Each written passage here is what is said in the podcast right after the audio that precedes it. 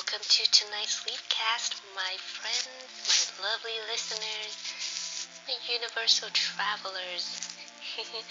it's definitely another day full of possibilities and opportunities to learn something new.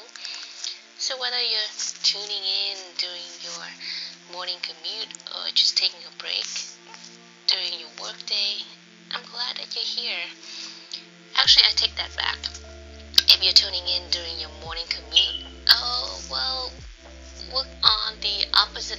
the spectrum.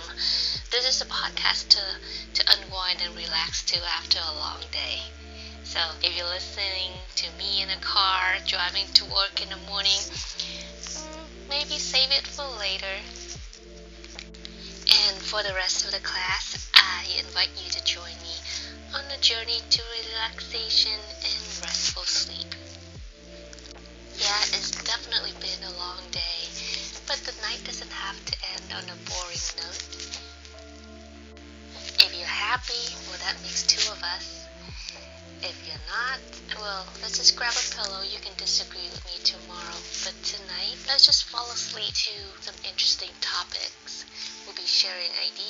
maybe some laugh, and maybe even learn something new about ourselves along the way. So again, if you're new to this channel, welcome. If you're not, welcome back. Hmm. Hmm. Is everybody comfortable? Is everybody with their pillow? You know,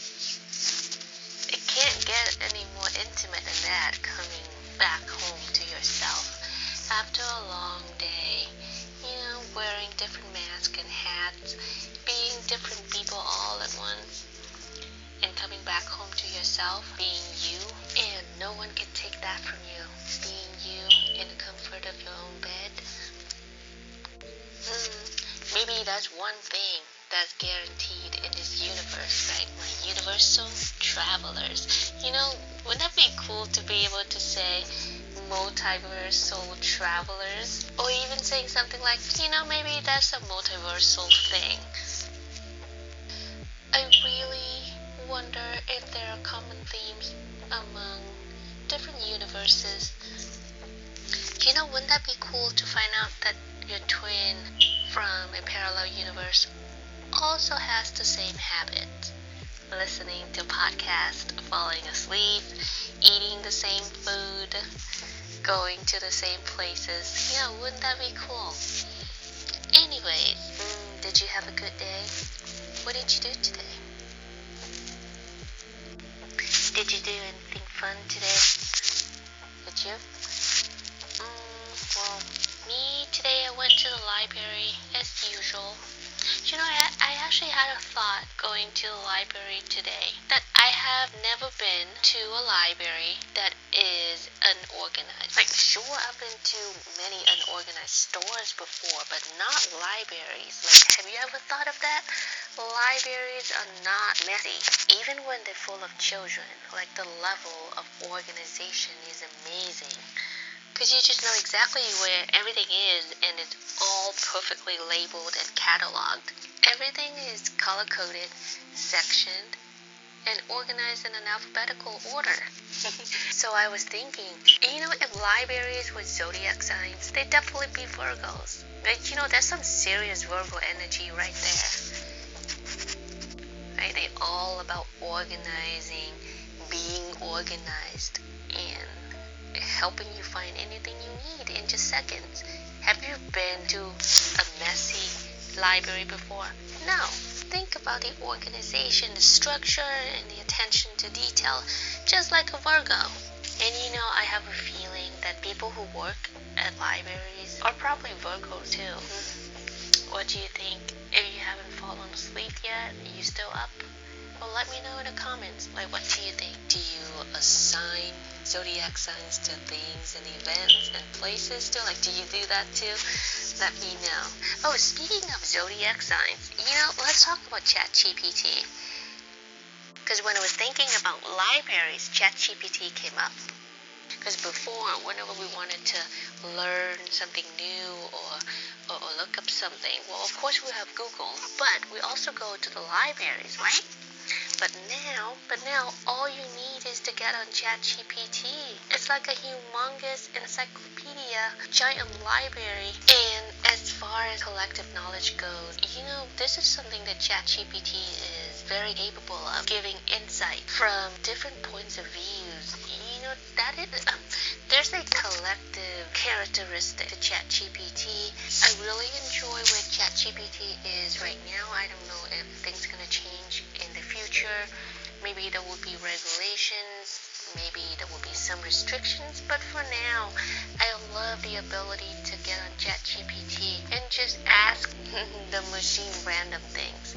And it would give you very colorful, yeah, very colorful which is amazing.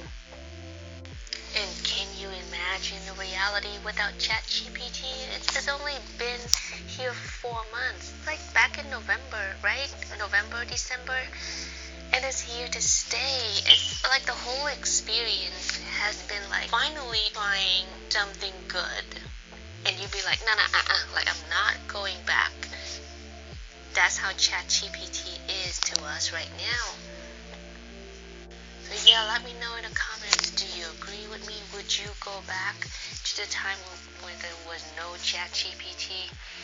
Hmm, it's it's hard to imagine. But speaking of being here with us for only four months and having already made a huge impact on our lives, you know, I was thinking about zodiacs. We're talking about zodiacs. I feel that ChatGPT might be a Scorpio.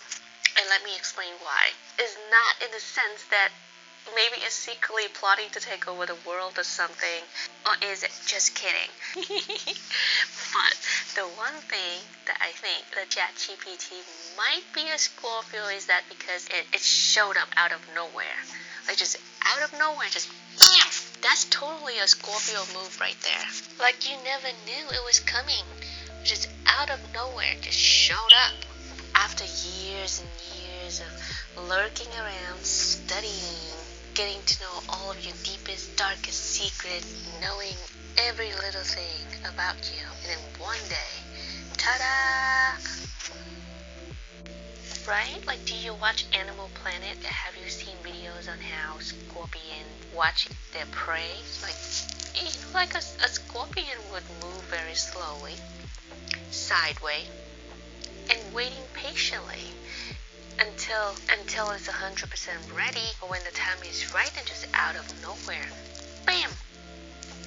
Just deadly accurate straight. And they never miss. Definitely that's some serious scorpio energy. Silent but deadly. Kind of like farts. Silent and deadly.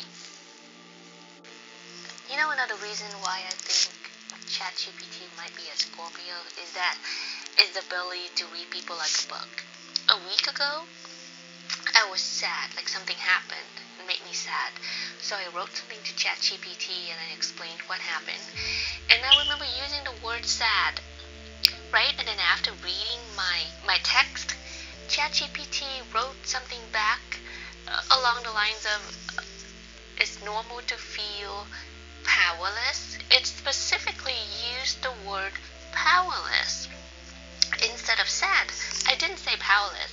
It said powerless just by reading my text, and that's exactly how I felt at the time. And it was like, ouch, like you didn't need to say it out loud, you jerk. And if that's not Scorpio, I don't think what is. You know, it's, it's definitely becoming a master at picking up on subtle cues actually accurately phrasing people's emotions, which is scary. I mean, very cool, but scary.